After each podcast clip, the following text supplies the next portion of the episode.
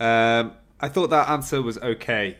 Um, I think there's definitely areas to improve, and as we discuss on the course, I think this shows the importance of just taking a few seconds to think about the structure of your answer.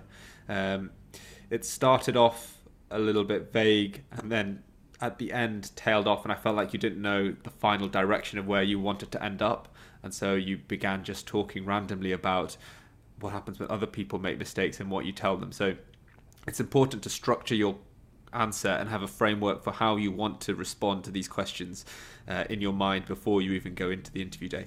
So your, your first couple of sentences were good if you were talking to a friend down at the pub, but what they didn't do was score you any points. You said things which, you know, the next candidate, the next 100 candidates walking in could all recite verbatim and there's nothing that sets you apart from them.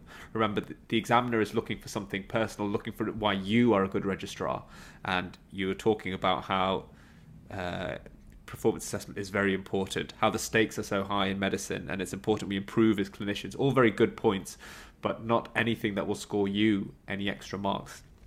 Here, you know, you, you generically talked about team working skills and your approach to performance assessment was very reactive um, and you were very much focused on mistakes you made and didn't really go into the improvement process and how you assess yourself. So I think your thoughts were, were, were positive, but you didn't sell yourself appropriately and your answer wasn't as stru- well structured as it could have been.